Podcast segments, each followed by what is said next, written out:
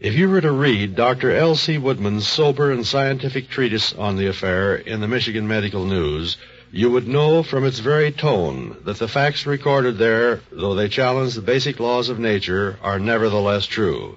It is a strange and tantalizing account of a man who could not breathe. As a practicing physician in the town of Paw Paw, Michigan, Dr. Woodman had come to know most of his fellow citizens. But he had never heard of Arthur Underwood, not at least until that day in early September 1882, when one of his patients mentioned the man and his extraordinary powers. Well, it's true, Doctor, I tell you. I saw him do it with my own eye. And I was standing right next to him, and I had my eye on him the whole time. All of which simply proves that his hand is quicker than your eye. But he didn't use his hands at all. I told you how he did it. And you examined the handkerchief before the experiment? Of course I did. Just like any other handkerchief. And afterward? Well, there wasn't much left of it afterward. Just a few charred embers. But I looked at those, too, and I couldn't see anything unusual about him. Doctor, I tell you, the man's supernatural. Mm-hmm. Where did you say he lived? Out in the North Road. Got my horse and buggy outside if you want to run out and see him. All right. And I'll show you that he's nothing more nor less than an amateur magician. A half hour later, the doctor and his credulous patient mounted the steps of the porch of the Underwood home together. The doctor knocked at the front door.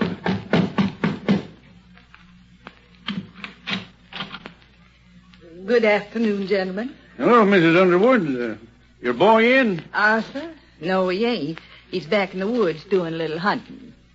The two men made their way to the patch of woods behind the house. And there, among the trees, his rifle slung over his shoulder, they found young Arthur Underwood. Arthur, uh, this is Dr. Woodman.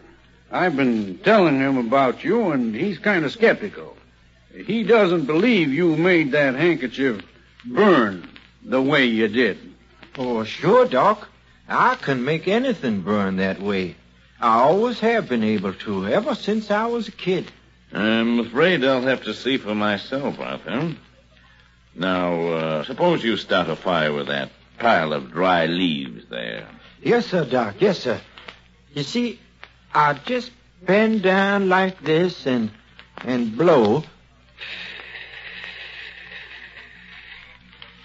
And there's your fire.